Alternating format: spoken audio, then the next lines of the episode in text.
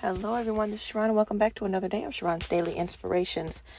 God is so good, wonderful, and mercy, and to Him we give all the praise, the glory, and the honor that is due Him on this day.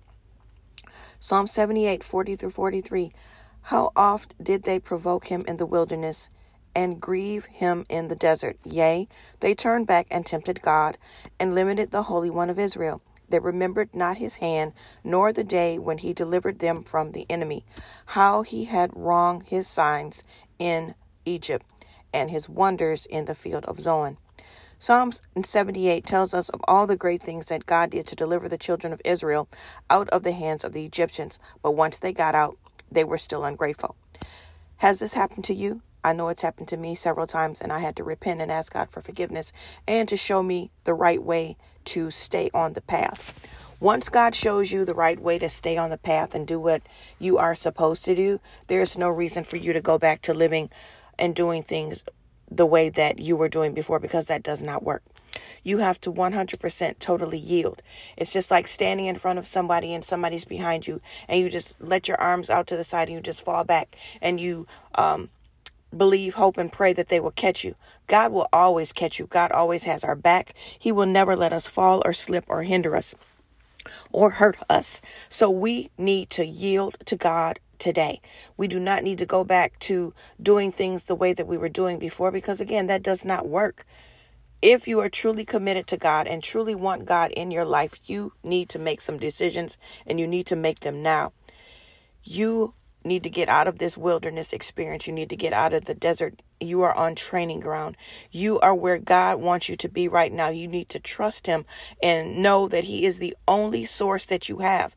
And God will teach you how to switch systems. God will teach you how to switch systems. It's simple. You must be determined that God would and will completely be your only source and supplier. There are no other substitutes. There are no other ways. The promises of God are already done. So I pray right now, Father, everyone that's listening, help them to know which side that they want to be on. Are they on the kingdom side or the world side? Do they truly, truly trust you or do they want to dibble and dabble and go back and forth? It's time out for that. It's no more back and forth. No more back and forth.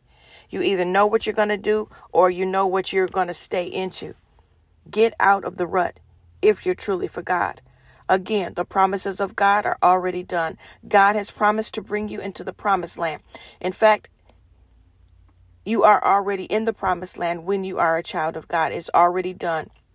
You just need to walk it out. You need to make that decision and stop turning back.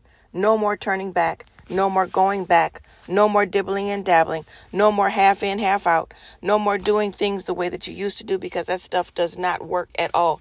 No more trying to do it on your own. You have to 100% yield and let go if you want God to do it for you.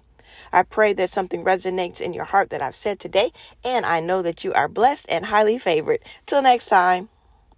Thanks everyone for listening. Make sure that you start to follow me and subscribe to the channel and go back and listen to the other podcasts as well. Thank you very much for your support. Have a wonderful day. I'll talk to you soon. Bye. Mwah.